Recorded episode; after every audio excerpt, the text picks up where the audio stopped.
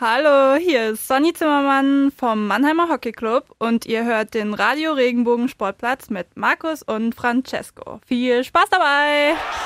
Radio Regenbogen Sportplatz, der Podcast. Und wie kann man bei so einer Engelsstimme keine gute Laune bekommen? Bei diesem, ja, sagen wir doch eher mal bescheidenen Wetter. Schönen guten Tag, Sportplatz, Folge Nummer 16. Ich bin Francesco Romano und mit mir the one and only Markus Schulze. Einen wunderschönen guten Tag. Und ja, wie du es gerade eben schon gesagt hast, ich bin auch weggeschmolzen gerade. Es war wunderschön. Und wo unsere Hörer jetzt auch noch weiterhin wegschmelzen werden, ist Sonny Zimmermann ist unser Gast der Woche. Komplett. Großes Interview mit Sonny, der Spielerin des Jahres beim MHC. Ja, und wir haben noch natürlich eine Menge, Menge mehr. Und das gibt's jetzt mal kurz zu hören bei unseren Highlights. Und wir haben wieder eine pickepackevolle Sendung für euch. Wir sprechen über die zweite Runde im DFB-Pokal. Mit dabei der Fauxpas von FCK-Torhüter Lennart Grill, der in der 89. Minute die Führung des FC Kaiserslautern zunichte gemacht hatte. Dann geht's noch um den furchtbaren Faustschlag gegen einen Schiedsrichter in Hessen. Er musste mit einem Rettungshubschrauber abgeholt werden. Und dann haben wir noch die Hockey-Nationalspielerin aus Mannheim, Sonny Zimmermann, im großen Interview.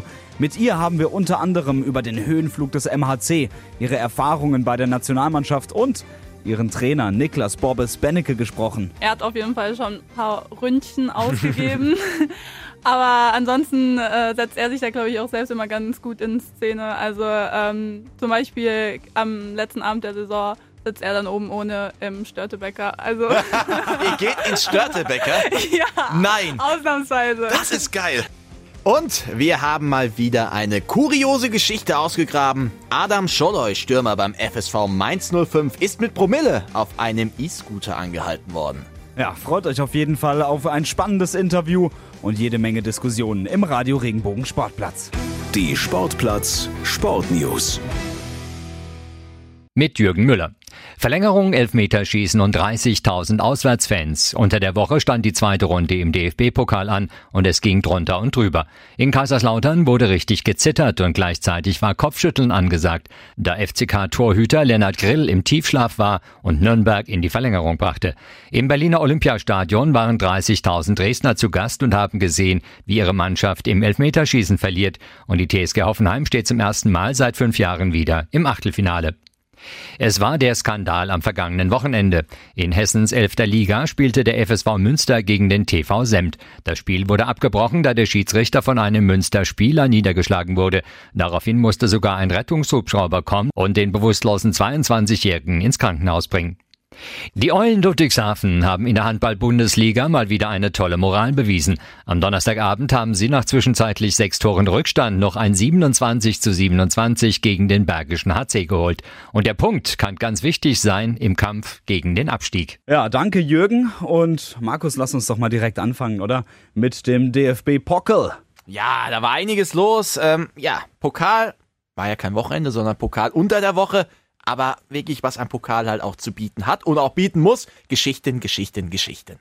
Also Wahnsinn. Ich glaube, wir sollten direkt anfangen ähm, beim FCK, weil ich glaube, das ist so eine der Geschichten, wo mir, wo mir als ähm, alter Lautern-Sympathisant absolut die Halsschlagader geplatzt ist. Wahnsinn. Also, das ist vielleicht die Geschichte des Pokalspieltags. Wahnsinn. Nochmal für euch ganz kurz, ganz grob zusammengefasst. 89. Minute. Der abstiegsbedrohte Drittligist Kaiserslautern führt mit 2 zu 1 gegen den Zweitligisten 1. FC Nürnberg. Lennart Grill im Tor, der Kaiserslauterer, der pflückt den Ball runter und hat ihn sicher in der Hand. Das Spiel verlagert sich nach vorne.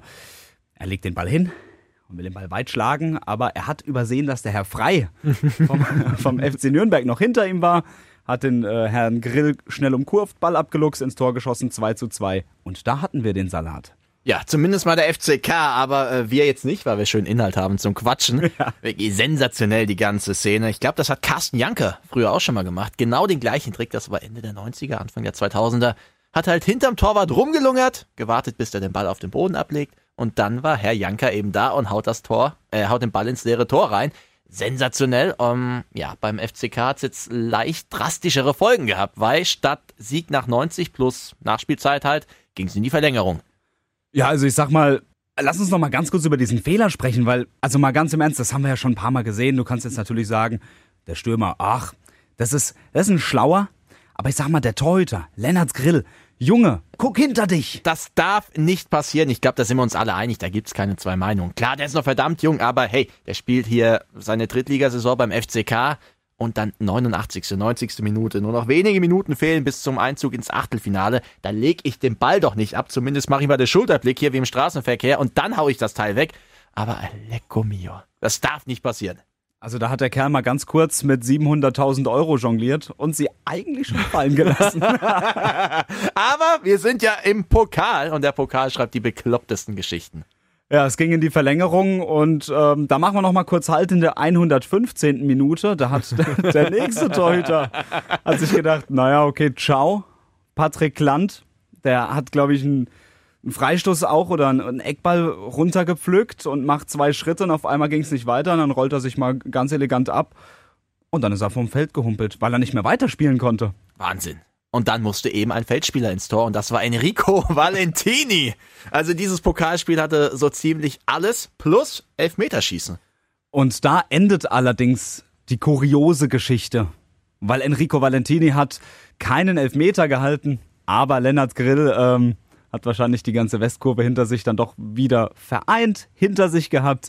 Er hat nämlich den entscheidenden gehalten und damit äh, eben ist das Elfmeterschießen zugunsten der Lauterer ausgegangen. Ja, vom Buhmann zum Helden innerhalb einer halben Stunde. So schnell geht's im deutschen Pokal. Ich will nicht wissen, was passiert wäre, hätte er den Elfmeter nicht gehalten. Ja, dann wäre er eben der Buhmann geblieben. Ganz einfach. Aber ich bin gespannt, ob der FCK jetzt den Schwung mal mitnehmen kann. Ich meine, nach dem ersten Sieg gegen Mainz hat jeder gedacht, oh geil, könnte eine gute Saison geben, wir nehmen den Schwung jetzt mit.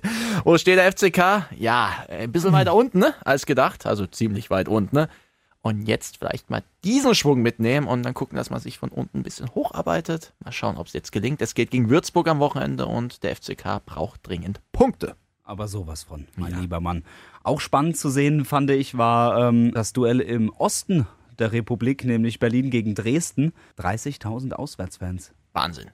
Also musst du erst mal machen können. Das ist richtig. Äh, ich meine, die Fahrt von Dresden nach Berlin ist jetzt nicht, ist jetzt nicht allzu weit, aber äh, trotzdem respektabel, also sehr respektabel. Und es war ja auch ein verdammt geiles Spiel.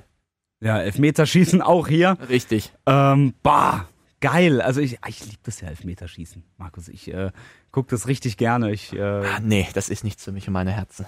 Ich habe ja nur eins, aber ist egal. Äh, das ist äh, wirklich Wahnsinn, was da abgeht, was da in meinem Körper abgeht. Ähm, vor allem, wenn es dann wirklich eine Mannschaft betrifft. Vielleicht sogar mal meine eigene. Und dann denke ich mir, oh ey, nee, muss nicht sein. Entscheid's lieber davor. Also ist wirklich krass. Ja, aber ich sag mal, für die neutralen Zuschauer immer ein äh, Leckerbissen, ein Schmankerl. Es, es gibt ja viele, die drehen sich weg bei einem Elfmeter oder Elfmeterschießen und ich bin irgendwann auch mal so einer. Ich ertrage das nicht mehr. Also Echt? ich gehe dann so Richtung Kühlschrank und dann schnappe ich mir ein Bierchen und ja. War zum Beispiel auch bei der WM 2006 so. Deutschland gegen Argentinien. Jeder Deutsche hat sich dieses Elfmeterschießen angeguckt. Ich habe genau bis zur 120. geguckt und bin dann runter in den Hof und bin einfach mal ein paar Minuten gelaufen und habe dann anhand der Reaktion gehört, das hat ja ganz Deutschland gesehen, das Spiel, ob Deutschland jetzt weitergekommen ist oder nicht. Aber ich habe es mir nicht live angeguckt. Da muss ich aber ganz kurz nochmal einhaken, weil kurz bevor du die WM 2006 erwähnt hast, ja. habe ich, hab ich mir gedacht so, komm zum Punkt, dann kann ich auch reden. Ja. WM 2006. ich aus einer anderen Perspektive ja. als du. Ähm, ich habe in Worms auf dem Marktplatz gestanden ähm, und habe die Italiener. Ähm, Gegen Australien war das damals? Auch ein enges Spiel, aber ja. das war so 90. plus 5. Meinst äh, Finale? Francesco Totti mit einem äh, Elfmeter links oben rein. Ach, ich hab's geliebt. Ähm, nee, ich meine tatsächlich das Finale gegen Frankreich. Ähm, boah, also dieses Elfmeterschießen, da habe ich aber auch kurz gedacht, ähm, ich muss jetzt ganz schnell weg, ich, ich komme hier nicht mehr klar, weil es einfach so spannend war und ja. äh, um so viel ging dann auch natürlich. Und ich sag mal, WM, EM ist natürlich nochmal was ganz anderes, aber ähm, wir schweifen ab, Markus. Ja, wir kommen wieder zurück. Die TSG hat auch gewonnen, 2-0 in Duisburg. Souverän.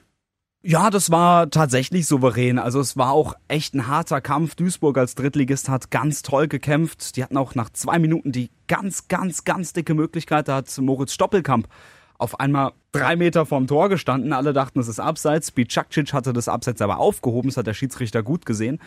Ähm, aber der hat auch irgendwie nicht so wirklich, der dachte, glaube ich, auch es ist Abseits und hat das Ding nicht so, so, halbherzig aufs Tor gebracht. Und Penske, der zweite Torhüter der TSG, der im Pokal gespielt hat, ja, der hat das Ding dann halt gefischt. Ähm, ansonsten souveränes Spiel, ja. ganz ehrlich. Äh, Grilic und Adamjan quasi ein Doppelschlag. Und dann haben sie es halt auch einfach clever gemacht. Aber Hut ab vor Duisburg. Ja, aber die TSG das erste Mal seit sehr, sehr langer Zeit wieder im Achtelfinale. Eine ganze Handvoll Jahre. Fünf Jahre hat es gedauert, Wahnsinn. dass sie wieder dahin kommen. Dann hoffe ich jetzt einfach mal auf ein Heimspiel. Das wäre echt cool. Würde ich mich auch wahnsinnig freuen. Vielleicht sowas wie, ähm, wie ein FCK. Fände ich sehr interessant. Stuttgart ist auch noch drin. Oh, Stuttgart. Stimmt. Oder, zu dem Verein wollte ich jetzt kommen, der KSC. Auch noch mit dabei. Boah, das wäre ja richtig geil. Gegen Darmstadt 98 gewonnen. 1-0. Ein wahrer Leckerbissen war dieses Spiel. Philipp Hofmann mit dem Kopf. Und ja, der KSC jetzt auch im Achtelfinale. Also hier in der Region sind wir noch ordentlich vertreten. Also, der Südwesten ist quasi Pokalhauptstadt. Aktuell schon. Ja. Auf am Hauptstadt. Ja. ähm, ja, super. Wollen wir jetzt gerade bei der TSG sind, heute Abend geht's gegen Paderborn, gegen den Tabellenletzten. Ja, jetzt denkt jeder, jetzt muss die TSG. Muss er eigentlich auch. Also wenn du diese Ergebnisse liest, ich meine, du gewinnst in München. Du darfst es noch einmal sagen. Wie war der Oktober für die TSG? es war der goldene Oktober. Ich habe da auf der äh, Social Media Seite, ich glaube auf Facebook war das so einen schönen Notizzettel gesehen mit Alfred Schreuder drauf und da waren die ganzen Spiele drauf. Schalke, Bayern, dann gab's noch Pokal und ein Spiel war es, glaube ich, noch gegen Hertha. Hertha. Genau. Und hinten dran überall ein Haken. Das war wirklich der perfekte Monat. Jetzt müssten wir den November auch perfekt beginnen und ganz klar die TSG in der Favoritenrolle. Du musst jetzt halt auch schauen, dass du nicht den Larifari reinbekommst, weil du hattest ein Hammer-Auftaktprogramm und jetzt kannst du, wenn du heute Abend gewinnst, tatsächlich bis auf den dritten Platz kommen. Hör mir auf, du. Wenn wir überlegen, was mit- wir vor ein paar bis, Wochen. Bis Samstagmittag. Dann spielen nämlich die anderen alle. Weil, weil das Problem ist ja, du spielst jetzt gegen äh, Paderborn, gegen den letzten. Dann ähm, spielst du in Köln. Dann spielst du zu Hause gegen Mainz und dann nochmal zu Hause gegen Düsseldorf. Das sind vier Gegner, die, wenn du die bisherige Saison der TSG siehst, vor allem die letzten drei Bundesligaspiele, das sind fast schon zwölf Punkte Pflicht. Ich will es nicht so hoch jubeln. Ich will nicht sagen, dass das jetzt Pflicht ist, aber was will ich meinen? Ja, ja, aber das ist jetzt auch, äh, Eine Menge Druck. das kommt dazu und so ist auch die Erwartung der Fans jetzt, glaube ich. Ja, Also, die sehen halt wirklich ganz einfach Bayern geschlagen, Schalke geschlagen, Hertha geschlagen, Duisburg jetzt rausgehauen. Das geht so weiter. Wart ab, das werden ganz, ganz unangenehme Spiele, gerade auch bei dem Wetter da draußen. Das sind Mannschaften, die stehen unten drin, die müssen punkten, die wollen punkten, die sind unangenehm. Ähm, boah. Ich sehe jetzt nicht so, dass wir zwölf Punkte hier als Pflicht deklarieren müssten. Im Optimalfall natürlich schon, aber ich bin da ein bisschen vorsichtiger. Ich glaube, da wär, wird der ein oder andere Punkt noch liegen gelassen. Ne, ist ja eigentlich immer so. Ich meine, guck dir die Bayern an, die spielen da 2-2 gegen Augsburg. Ja, Auch jeder gedacht, das ist ein Pflichtding. Ja, absolut. So ist der Fußball. Von daher schauen wir mal. Genau. So ist der Machen Fußball. weiter. Mit Handball. So ist aber auch der Handball. Der Handball ist gnadenlos. Handball ist geil, Handball ist emotional. Also seit, seit dem Interview mit Ben Matschke bin ich auch Eulen-Fan geworden. Und was die jetzt auch schon wieder geliefert Ja, ich haben. hab's dir doch gesagt. Ah, brutal, brutal. Das Spiel gegen den Bergischen HC. Paar Minuten vor Schluss, und zwar genauer gesagt neun Minuten vor Schluss, stand es 25 zu 19 für den Bergischen HC in Ludwigshafen. Endstand der Partie 27 zu 27. Ja, ich ähm, grab jetzt mal ein ganz schnelles ähm, Zitat raus, was Ben Matschke auch zu uns äh, in der Spezialfolge, in der Handball-Spezialfolge gesagt hat. Wenn wir es schaffen, unsere Fans anzuzünden, dann ist egal, wer Gegner ist, dann haben wir eine Chance. Ja, die haben auch nicht gezündelt. Aber sowas von. Ja, die Ebert Hölle wieder on fire. Also für die, die es noch nicht gehört haben, sehr gerne reinhören. Handball Spezial mit Ben Matschke. Kam sehr gut an. Wir haben viel positives Feedback bekommen. Von daher, hört mal rein. Lohnt sich auf jeden Fall. Aber jetzt wieder zurück zu dem Spiel. Auch ein ganz, ganz wichtiger Punkt im Kampf um den Klassenerhalt. Ja, definitiv. Die Eulen brauchen nach wie vor jeden, jeden Punkt brauchen die. Und da ist so ein Punkt gegen Bergischen HC natürlich, kann am Ende wirklich das Zünglein an der Waage sein, wie man so schön sagt. Absolut. Ganz, ganz wichtig. Und ähm, die Moral, die die Mannschaft da gezeigt hat, also sechs Tore aufgeholt, das ist, äh, das machst du nicht einfach so. Klar, jetzt kann man viel über Moral reden. Kann sagen, geil, die letzten fünf bis zehn Minuten waren überragend. Aber ein Handballspiel geht halt 60 Minuten. Da muss man natürlich auch sagen, die 50 Minuten davor eher suboptimal. Das hat auch Ben Matschke gesagt. Der hat gemeint, ey, keine Ahnung, wie wir jetzt die Punkte noch bekommen haben, weil die ersten 50 Minuten, da müssen wir eigentlich schon emotionaleres bieten. Und das haben sie halt erst in den letzten 10 Minuten gemacht, auch mit Hilfe der Ebert Hölle. Ebert Halle, Ebert Hölle, das ist schön. Und ähm, ja, jetzt stehen sie immer noch auf Platz 17, aber jetzt mit drei Punkten. Und Ben Matschke hat es ja auch gesagt bei uns im Interview, jetzt kommen so die Spiele, wo man abliefern muss. Stimmt, jetzt spielt man eben gegen die ganzen Teams, die auch mit unten drin stehen oder eben knapp überm Strich. Da zählt's. Und auch zählen wird's für die Rhein-Neckar-Löwen. Und zwar erst am Sonntag. Da geht's gegen die Füchse aus Berlin. Das Ganze auch in Berlin. Das ist das Topspiel der Handball-Bundesliga. Aber schlechte Vorzeichen für die Löwen. Ich habe mal die Statistik hier ausgegraben.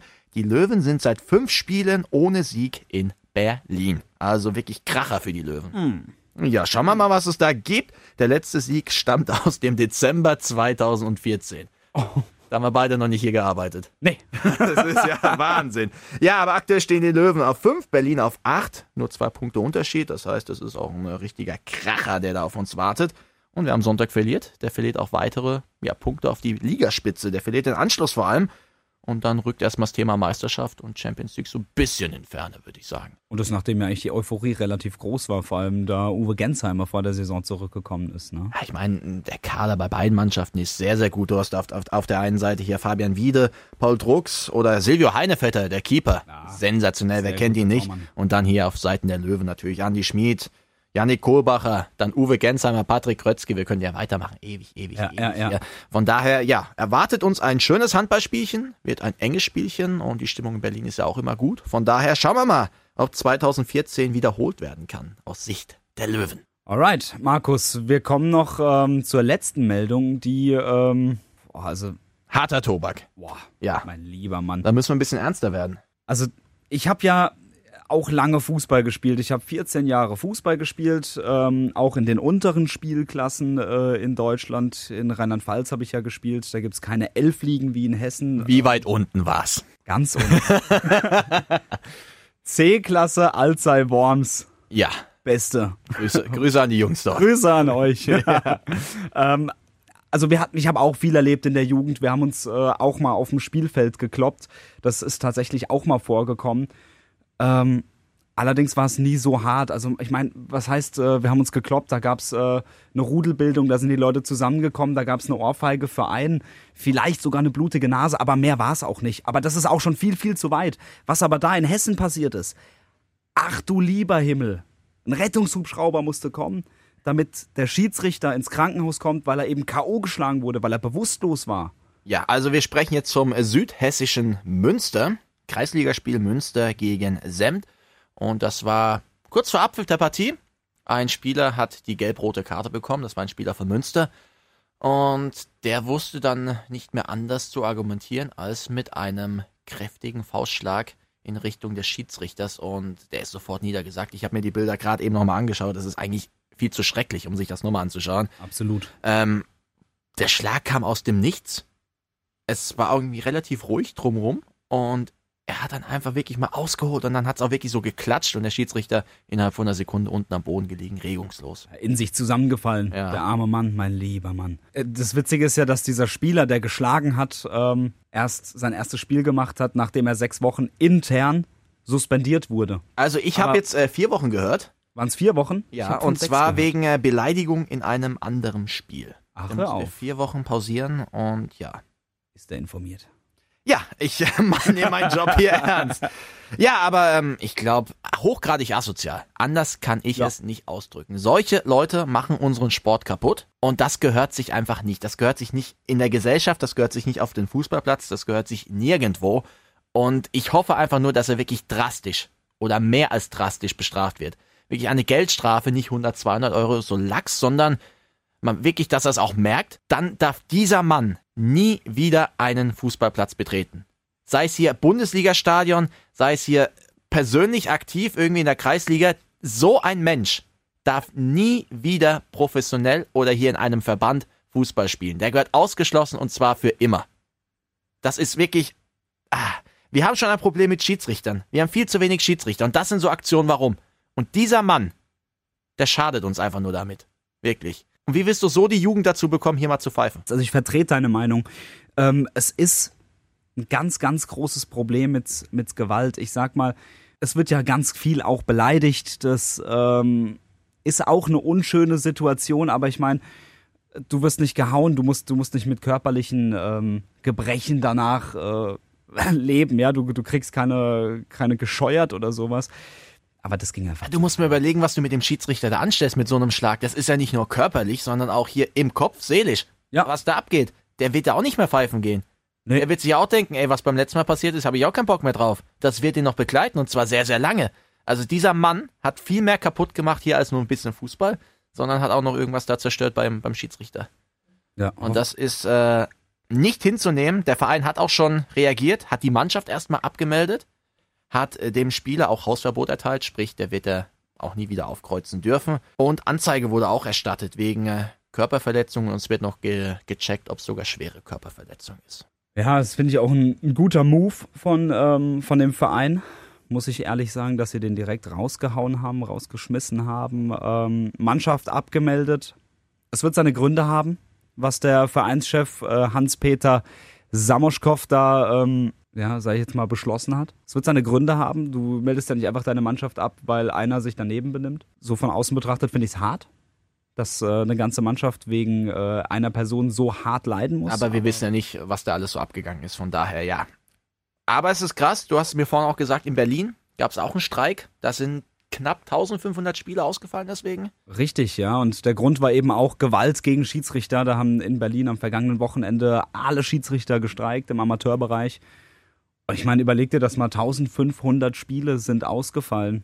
Ja. Also, Ja, du spielst Fußball zum Spaß. Markus, du spielst Ich auch Fußball. Ich ja, habe ich- mit ja. richtiger Leidenschaft, ich habe richtig Spaß gehabt, mir sonntags äh, die Fußballschuhe anzuziehen. Und ähm, ich habe ehrlich gesagt immer gehofft, dass ein Schiedsrichter kommt. ja. Ehrlich gesagt, ich bin sogar davon ausgegangen, dass ein Schiedsrichter immer kommt. Es war wirklich immer das Schlimmste, wenn du da auf dem Platz standest und du hast immer geguckt, wann kommt er denn, wann kommt er denn? Und wenn dann keiner da war, hattest du auch gar keinen Bock. Also der Schiedsrichter ist ja quasi mit der wichtigste Mann. Ja. Dass sowas hier überhaupt passieren kann, dass ein Spielbetrieb stattfinden kann. Wahnsinn. Also wirklich, ähm, ich war sprachlos, als ich das gesehen habe. Ich bin froh, dass ich in einer Liga spiele, wo das Ganze eigentlich relativ entspannt ist. Klar, geht's da auf dem Platz ab und zu mal zur Sache, aber danach wird meistens ein Bierchen getrunken oder gequatscht oder Handshake gemacht und dann ist gut. Jetzt habe ich auch noch gelesen, in Berlin gibt es auch einen Verein, der Friedenauer TSC, der wird die Schiedsrichter ab sofort von einer Sicherheitsfirma schützen lassen.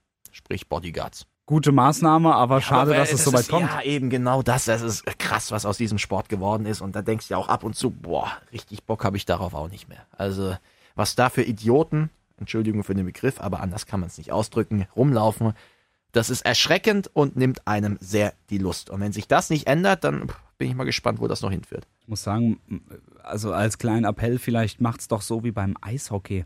Weißt du, beim Eishockey, das hat uns ja der Anti in einer unserer ersten Folgen erzählt, die geben sich auf dem Feld, die ähm, sind auch mal ein bisschen härter auf dem Feld und danach gehen die zusammen auf die Tribüne und trinken Bierchen zusammen.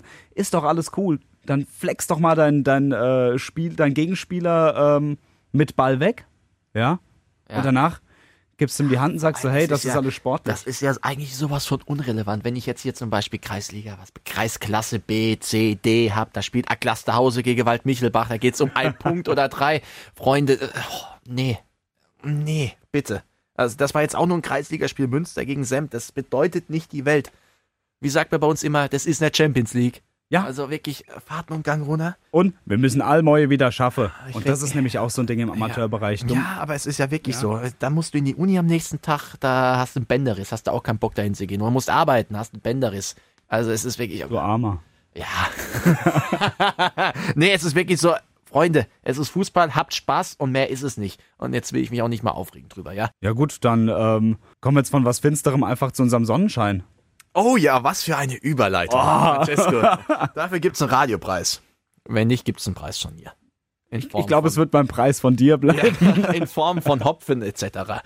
Hopfen und Malz. Ja, aber Sonny Zimmermann vom MHC Mannheim war bei uns zu Gast in der letzten Woche und die haben wir jetzt für euch im Interview und das war wirklich eine sehr, sehr unterhaltsame, eine sehr, sehr unterhaltsame halbe Stunde. Also super, hat richtig Spaß gemacht und äh, ihr habt es ja gehört im Opener. Ihr werdet es jetzt gleich nochmal hören. Das ist ein Sonnenschein. Eine unglaublich sympathische und charismatische Frau. Und die erzählt auch viel und interessant und gerne. Das hat, also das war wirklich ein tolles Interview, das hat Spaß gemacht. Und dann würde ich sagen, steig mal rein. Absolut. Die Mannschaft der Stunde aktuell, die Damen des MHC Mannheim mit Sonny Zimmermann. Der Gast der Woche. Ich freue mich heute sehr. Die Mannschaft hat sich ja irgendwie zu einer Lieblingsmannschaft von mir entwickelt. Und wenn wir so einen Award hätten hier, Team der Saison bisher, dann würde diese Mannschaft ihn auf jeden Fall bekommen. Und zwar reden wir gerade über die MHC Damen. Wir erinnern uns mal kurz zurück. Wir hatten ja schon den Trainer der Damen bei uns. Das war der Niklas Benecke. Und ja, heute haben wir eine Spielerin. Und zwar freue ich mich sehr auf Sonny Zimmermann. Hey, Hey, ja, einen wunderschönen guten Tag. Wie geht's? gut und selbst? Ja, man kann nicht klagen. Ähm, das erste Mal heute im Radio oder? Ja, das erste Mal. Uiuiuiui. Ja, das kriegen wir schon hin. Das wird auf jeden Fall. Wir wollen ein bisschen quatschen über die Saison, über dich und so ein paar andere Sachen, die so in deinem Leben passiert sind. Wir sind einigermaßen vorbereitet. Wir haben zwei Zettel hier, aber wir fangen erstmal an mit dem Sportlichen. Wir wollen mal ein bisschen chronologisch durchgehen. Die Saison ist jetzt gute, ja, sagen wir mal zwei, drei Monate alt. Ihr seid jetzt gerade in der Pause. Angefangen hat das Ganze im Sommer mit einem kleinen Umbruch. Oh ja. Oh ja, erzähl mal ein bisschen, wie war das damals so?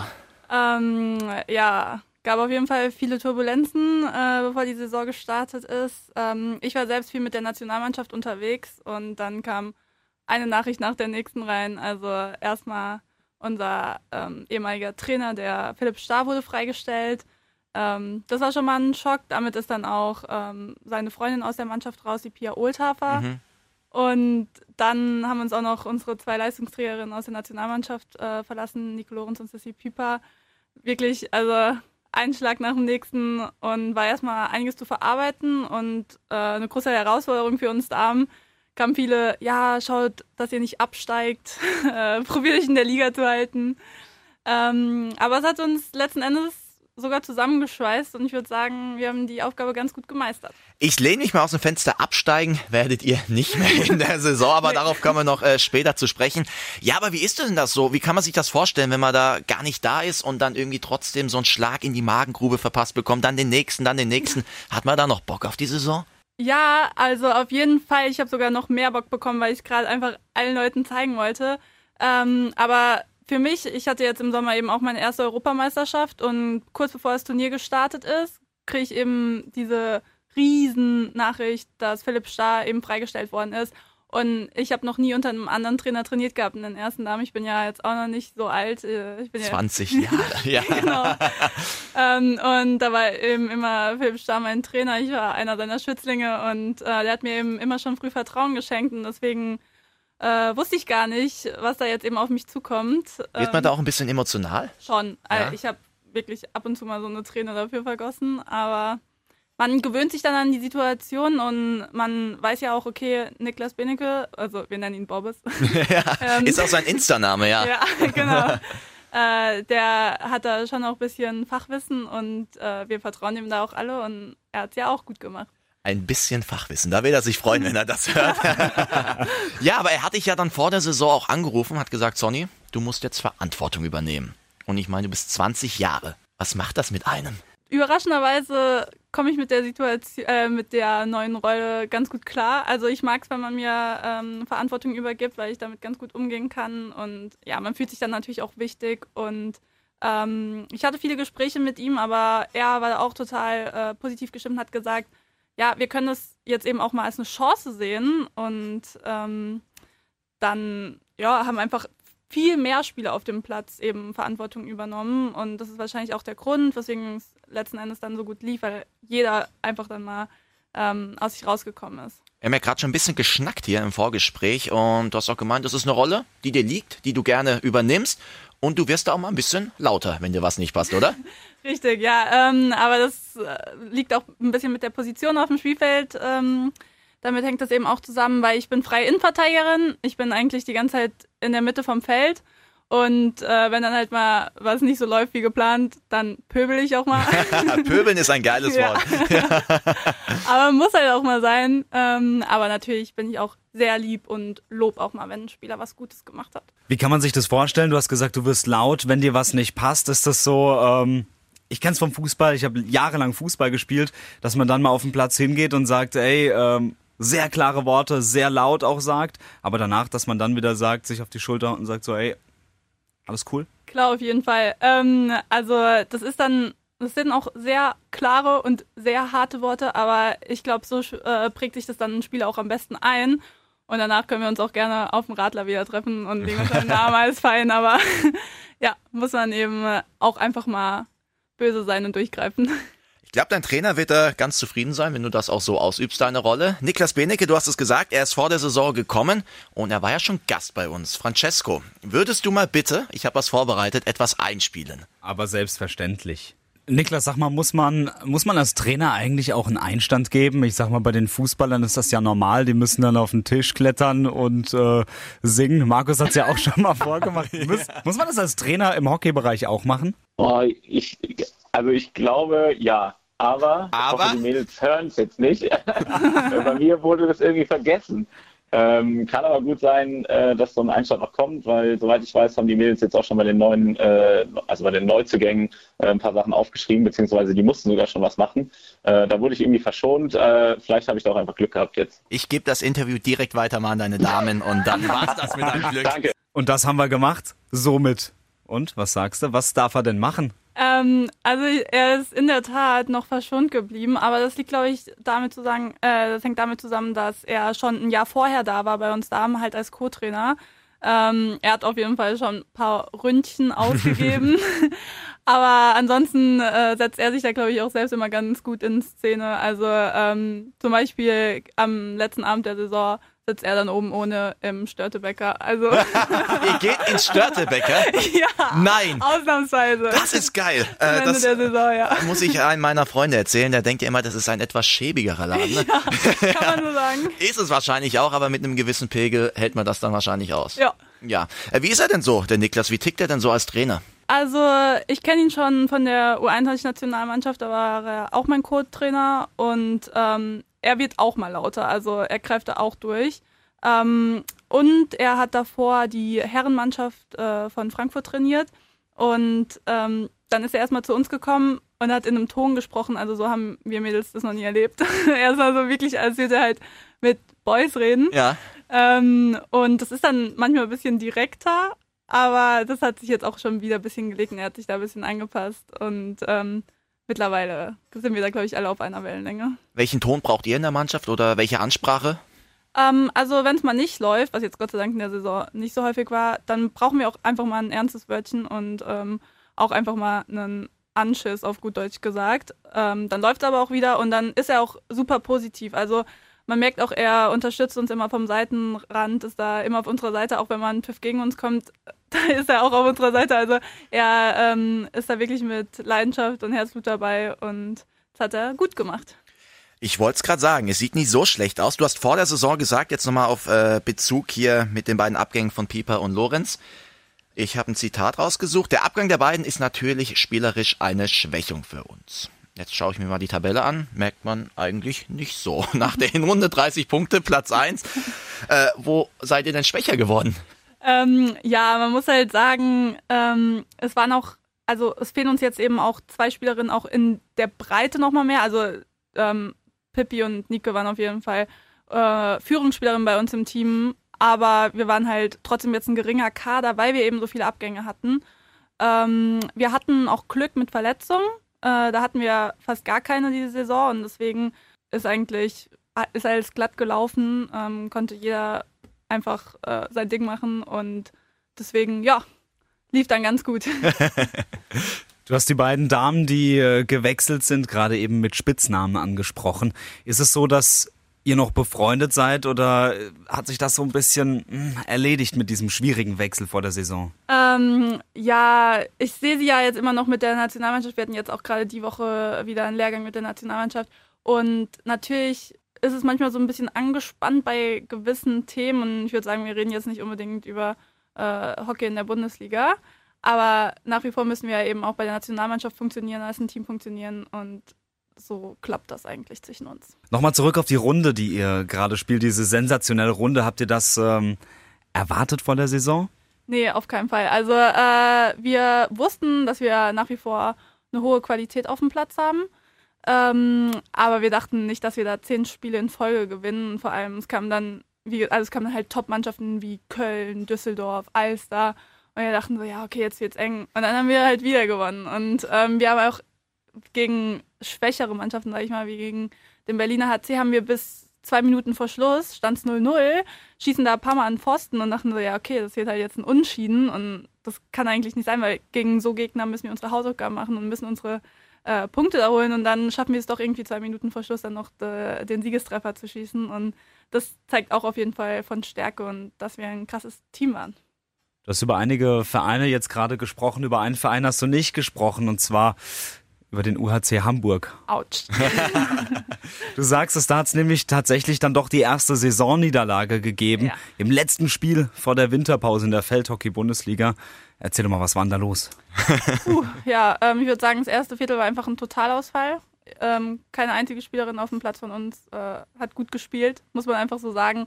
Ich glaube, wir waren auch alle irgendwie dann ein bisschen müde, weil, wie gesagt, wir waren ja nicht so ein großer Kader. Es hat fast jeder jedes Spiel gespielt. Ähm, und wir hatten dann Freitagabends noch ähm, Spiel gegen Rüsselsheim, sind dann Samstag nachmittags angereist nach Hamburg. Es war vielleicht einfach alles viel. Und ähm, dann haben wir nicht unbedingt unsere beste Leistung im ersten und zweiten Viertel gezeigt. Dann wurde es in der zweiten Halbzeit viel besser und wir waren auch dominant und am Drücker, aber haben halt kein Tor mehr geschossen und dementsprechend dann zu Recht der Sieg für den UHC. Schmerzt das sehr, wenn man jetzt die Hinrunde betrachtet oder ähm, kann man es verkraften? Anfangs schon. Also als wir verloren haben, ich war super unglücklich und sauer. Ähm, aber jetzt, wenn man einfach so die ganze Saison Revue passieren lässt. Also irgendwann musste halt mal so ein Spiel kommen, wo eben nicht alles glatt läuft. Und ähm, ja, da kann man eigentlich zufrieden ähm, auf die Saison schauen und 10 von 11 Spielen gewonnen. Also kann man machen. Akzeptabel, ja. würde ich jetzt mal sagen, ja. Ähm, was ist das Ziel jetzt nach der Hinrunde? Ähm, also zum einen wollen wir auf jeden Fall ähm, in unserer Tabelle, also wir haben jetzt so einen neuen Spielmodus wegen mhm. den Olympischen Spielen nächstes Jahr. Ähm, wir wollen da in unserer Tabelle wollen wir auf den ersten beiden Plätzen bleiben, damit wir dann ein vermeintlich einfaches Viertelfinale haben gegen den dritten oder vierten aus der zweiten Tabelle. Ähm, weil die zweite Tabelle dann Düsseldorf und UHC auf Platz 1 und 2 wahrscheinlich und dann gibt es den vermeintlich einfachen Gegner auf Platz 3 und Platz 4. Alles sollte zu schaffen sein. Wir haben uns ja jetzt schon fürs Viertelfinale qualifiziert. Dementsprechend können wir auch nicht mehr absteigen, richtig. ja. Und dann mal schauen. Und das Final Four findet ja in diesem Jahr oder im nächsten Jahr dann in Mannheim statt. Das ist doch natürlich auch nochmal eine extra Portion ja, Motivation. Hammer. Ähm, also es hat schon zweimal beim MHC mhm. stattgefunden. Einmal durfte ich sogar auch spielen. Also da hatten wir uns dann mit den Mädels auch qualifiziert und wurden dann äh, Vize-Deutscher Meister. Die Stimmung war immer überragend beim MHC und ähm, ist halt auch für mich persönlich immer cool, weil dann Freunde eben vorbeikommen, weil sie eben keine lange Anreise haben. Und das, ja, ich glaube, da werden wir uns alle nochmal mehr reinhängen. Ähm, einfach vor Heimkulisse, das muss was werden. Sonny, jetzt geht's in die Halle. Grob gefragt, was ist denn dir lieber, draußen oder Halle? Ähm, also hat beides seinen Reiz. Ich bin eigentlich ein Riesenfan von der Halle, weil es ähm, fast ein bisschen attraktiver ist, finde ich. Also meistens fallen mehr Tore, es geht ein bisschen heißer her da. Ähm, aber dieses Jahr werde ich wahrscheinlich keine Halle spielen, um mich eben auf die Olympischen Spiele nächstes Jahr vorzubereiten. Deswegen werde ich da Co-Trainer oder halt vom Spielfeldrand ähm, das Ganze betrachten. Was sagt Bobbes dazu? Ähm, ja, der war natürlich äh, nicht so happy mit der Nachricht, aber er kann es voll nachvollziehen und er meinte auch, er, äh, ich habe seine volle Unterstützung ähm, auf dem ganzen Weg dahin. Du hast es ja gerade jetzt schon so ein bisschen angeschnitten, Nationalmannschaft. 2019 war da ja quasi so ein kleiner Durchbruch für dich, wurde es das erste Mal nominiert für die Danas, so wird ja die Damen-Nationalmannschaft genannt. Was war das für ein Gefühl? Was war das für eine Erfahrung? Da wirklich mal nominiert zu werden? Ähm, ja, also ich habe mich riesig gefreut. Ähm, es war die Pro League-Reise in Australien, Neuseeland, Argentinien, wo ich mein erst, meine ersten Länderspiele, ähm, meine ersten international offiziellen Länderspiele ähm, gemacht habe für die Danas. Und es lief eben überraschend gut. Ich habe mich gleich äh, sehr willkommen gefühlt beim Team. Die haben mich alle super aufgenommen, die Mädels. Und ähm, das hat dann auch alles recht einfach gemacht und deswegen konnte man dann auch gut performen. Wie erfährt man von so einer Nominierung? Beim Fußball ist es ja so, der Yogi ruft an, sagt, du bist dabei, bist im Kader und äh, dann läuft das Ganze. Wie sieht das bei euch aus? Ähm, also ich wurde 2018, also ein halbes Jahr vorher ungefähr oder ein Vierteljahr vorher, äh, wo ich vom Xavier Reckinger und dem mhm. Bundestrainer wurde ich angerufen und äh, ja, ich war gerade in der Uni in der Bib und ähm, dachte, es ruft jemand von Telekom an. war da nicht so. Und ähm, ja, dann habe ich die Nachricht bekommen von wegen, ja, du hast bei der U21 eine super Leistung gezeigt, auch in der Bundesliga bist du mir positiv aufgefallen. ähm, ich nehme mich mal mit zur ersten Pro League-Reise und da kannst du ja dann dein Können beweisen. Ich war schon mal 2017 äh, beim A-Kader-Lehrgang dabei in Südafrika. Äh, da hieß es dann aber so, ja, du hast noch an ein paar Punkten zu arbeiten, bist noch zu jung. Ähm, aber du kannst ja noch alles entwickeln und deswegen war es jetzt wirklich ein cooles Zeichen, ähm, dass man dann den Schritt wieder in die richtige Richtung gemacht hat und jetzt hoffentlich verdient im Kader ist. Ich stelle mir das gerade vor, du hockst in der Bib, kriegst so eine richtig geile Nachricht und dann ja, sitzt du leider in der Bib. Wahrscheinlich nicht der richtige Ort, um sich mal richtig zu freuen. Ja, nee, ähm, ich habe diesen, also ich bin ans Telefon ran und dann so, ja, hallo, hier ist Xavier Reckinger und ich so, oh mein Gott, ich bin wirklich sofort aus der Bib rausgesprintet, erstmal die Treppen runter, hab ihn die ganze Zeit nur reden lassen, äh, hab probiert nicht so laut ins Telefon zu atmen, dass er nicht merkt, dass ich gerade die Treppen runterrenne. und dann stand ich da mitten im Ehrenhof äh, vom Schloss Mannheim und hab dann das Telefonat mit ihm geführt. Ihr habt auch einen großen Erfolg jetzt erreicht in dem Jahr, bei der Europameisterschaft Silber geholt. Das ist schon sehr, sehr gut. Warum wurde es nicht Gold? Oh. ja. Nein. Frage. ja, aber heute müssen wir mal kritisch sein. Ja, wer so eine geile Runde spielt. Da Ja. wird mir richtig auf den Zahn gefühlt hier in der Nein, Runde. Quatsch. Ähm, Ähm, erzähl nein. einfach mal ein bisschen von der Erfahrung. Ja, genau. Ähm, also erstmal war es für mich mein erstes großes internationales Turnier und es war eine super Erfahrung. Also auf einmal, das war, also es wurde auch auf einmal voll der Wirbel um eingemacht, man hat ganz viele Nachrichten bekommen und ähm, unser Finale wurde ja dann auch auf dem ersten übertragen und da haben einem auch ganz, ganz viele Leute geschrieben, super süße Nachrichten und ähm, ja, man, ich glaube, ich war selten so aufgeregt von einem Finalspiel, aber das hat super Spaß gemacht, weil man spielt da eben gegen die Besten der Welt. Äh, Holland ist ein super Team, Nummer eins gerade in der Weltrangliste. Und ähm, deswegen wurde es vielleicht auch nicht Gold, weil die einfach abgezockter in manchen Situationen waren, hatten eine bessere Chancenverwertung. Aber wir sind da wirklich so nah dran. Also die, die gewinnen da nicht mit so vielen tollen Unterschied. Also wir haben jetzt viermal oder so international gegen die gespielt und immer mit einem Tor oder so verloren. Oder jetzt halt im EM-Finale mit zweien. Aber wir sind da ganz nah dran und ähm, was jetzt zählt, ist eben Tokio nächstes Jahr und ich glaube, da können wir sie überholen. Das hoffen wir auch. Also wir werden auf jeden Fall zuschauen.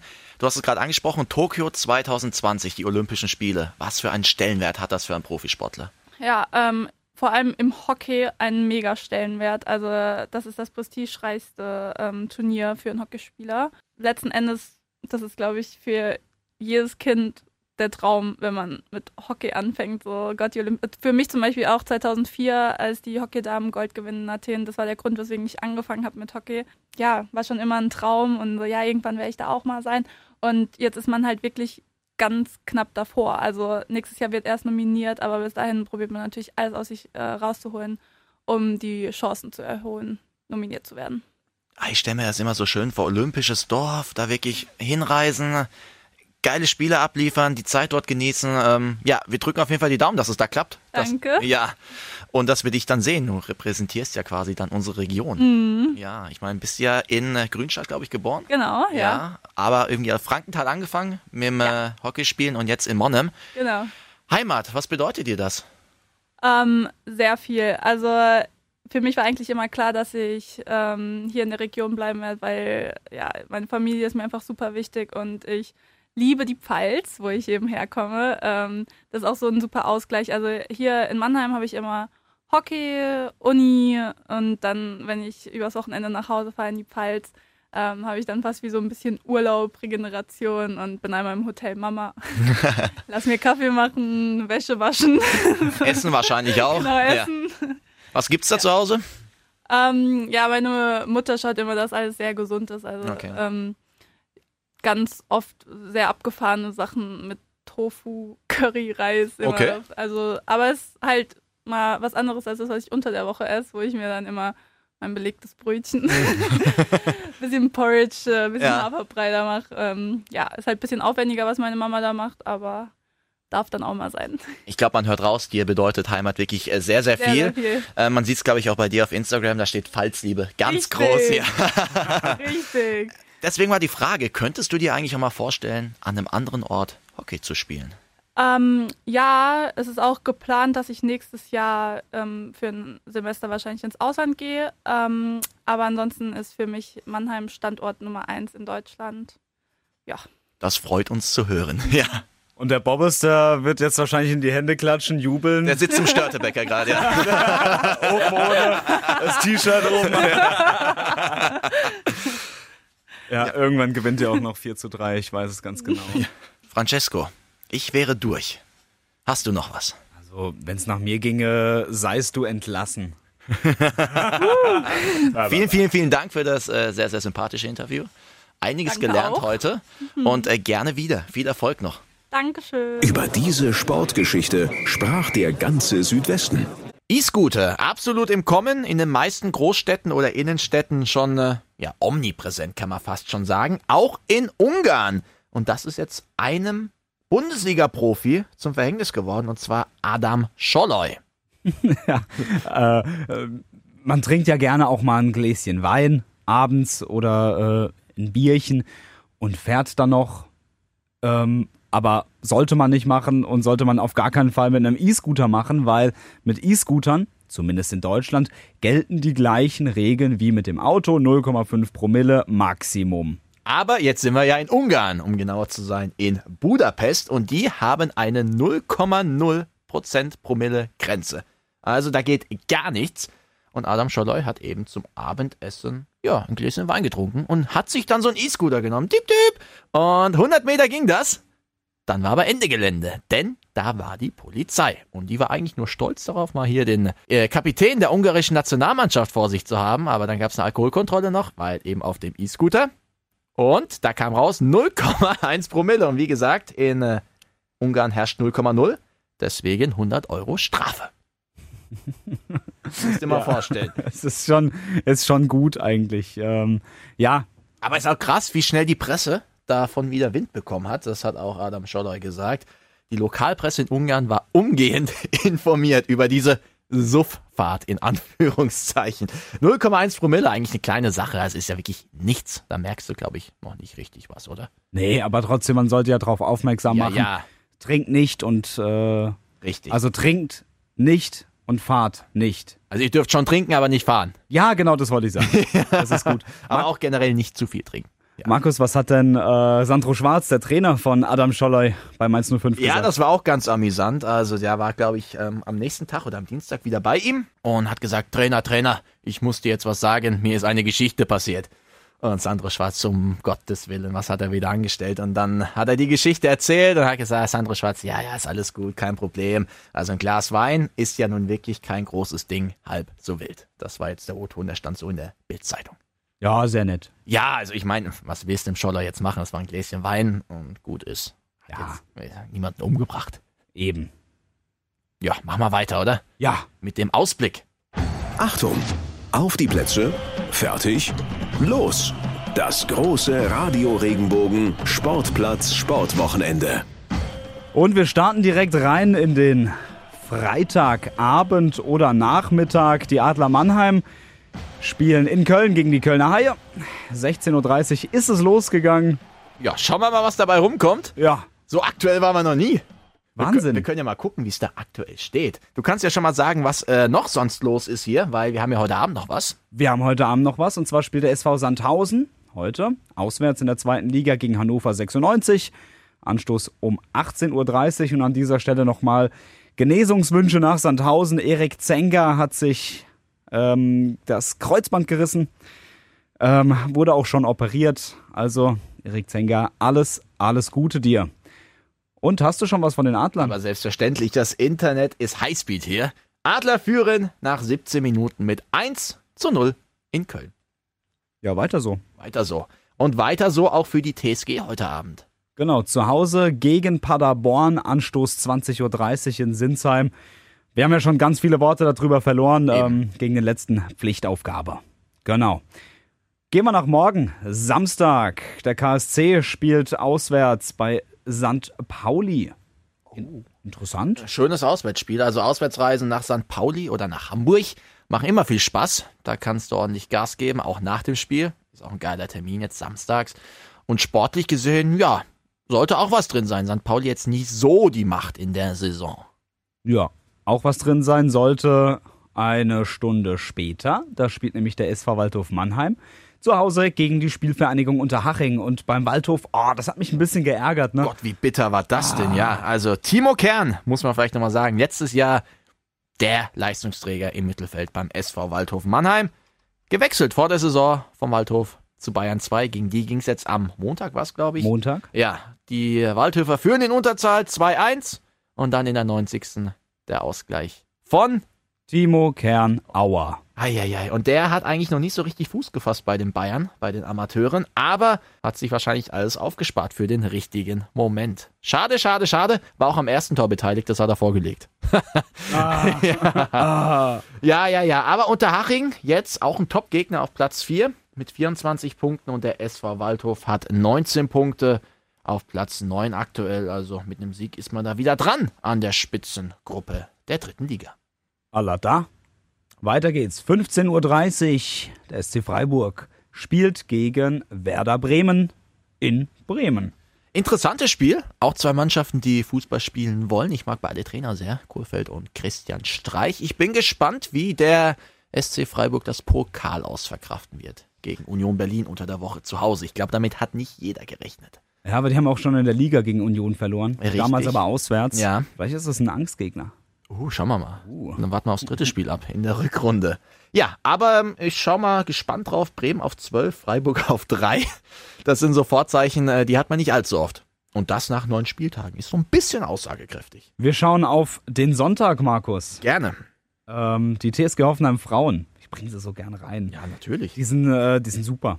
Aktuell immer noch Zweiter. Die spielen am Sonntag auswärts beim MSV Duisburg, wie die Männer unter der Woche beim Pokal. Ja. Und ähm, ja, da ist auch wieder was drin für die Frauen. Duisburg unten drin, Hoffenheim oben auf, haltet den Lauf. Ein Poet hier, ja. Hoffenheim will dranbleiben am Tabellenführer aus Wolfsburg und Duisburg, wie du gerade eben schon gesagt hast, sehr weit unten drin. Auf Platz 10, das ist der letzte Platz vor der Abstiegszone. 11 und 12 sind tödlich. Die haben sechs Punkte Duisburg, Köln hat vier Punkte, von daher, die müssen auch punkten. Brisanz auf beiden Seiten. Interessant. Brisanz gibt's auch wieder am Sonntag. Die Adler zu Hause gegen Krefeld um 14 Uhr. Ja, das letzte Heimspiel gegen Iserlohn wurde ja grandios nochmal im letzten Drittel verkackt. Deswegen heute, ja, ist, äh, man kann es leider nicht sa anders sagen, aber ähm, aktuell sieht's ja gut aus gegen Köln. Das ist vielleicht der erste Schritt zur Wiedergutmachung und dann am Sonntag nochmal das Heimspiel positiv gestalten und auch das letzte Drittel nochmal richtig mitspielen und dann sieht das alles auch wieder gut aus bei den Adlern. Ich meine, die sind jetzt nicht allzu schlecht auf Platz 3, 4, glaube ich, ungefähr da oben angesiedelt. Von daher, wenn die pünktlich zu den Playoffs wieder ihre alte Stärke finden, vielleicht ein bisschen davor, dann äh, sehe ich da gar nicht so negativ. Ja, ist doch super. Ja. Markus, ich schau kurz auf die Uhr. Ich würde sagen, wir machen Feierabend, weil ich muss gleich in Richtung Stadion. Ja, dann würde ich sagen, bist du hiermit entlassen, Francesco. Es war mir ein inneres Blumenpflücken heute. Ah, mi- bei mir auch. ja, dann äh, hoffen wir, dass ihr eine Menge Spaß hattet, auch ein bisschen was gelernt habt und dann hören wir uns sehr gerne in der nächsten Woche wieder am Freitag. Macht's gut, schönes Wochenende. Wiedersehen. Liken, bewerten, weiterempfehlen. Radio Regenbogen Sportplatz, der Podcast. Wenn dir der Podcast gefallen hat, bewerte ihn bitte auf iTunes und schreib vielleicht einen Kommentar. Das hilft uns sichtbarer zu sein und den Podcast bekannter zu machen. Dankeschön.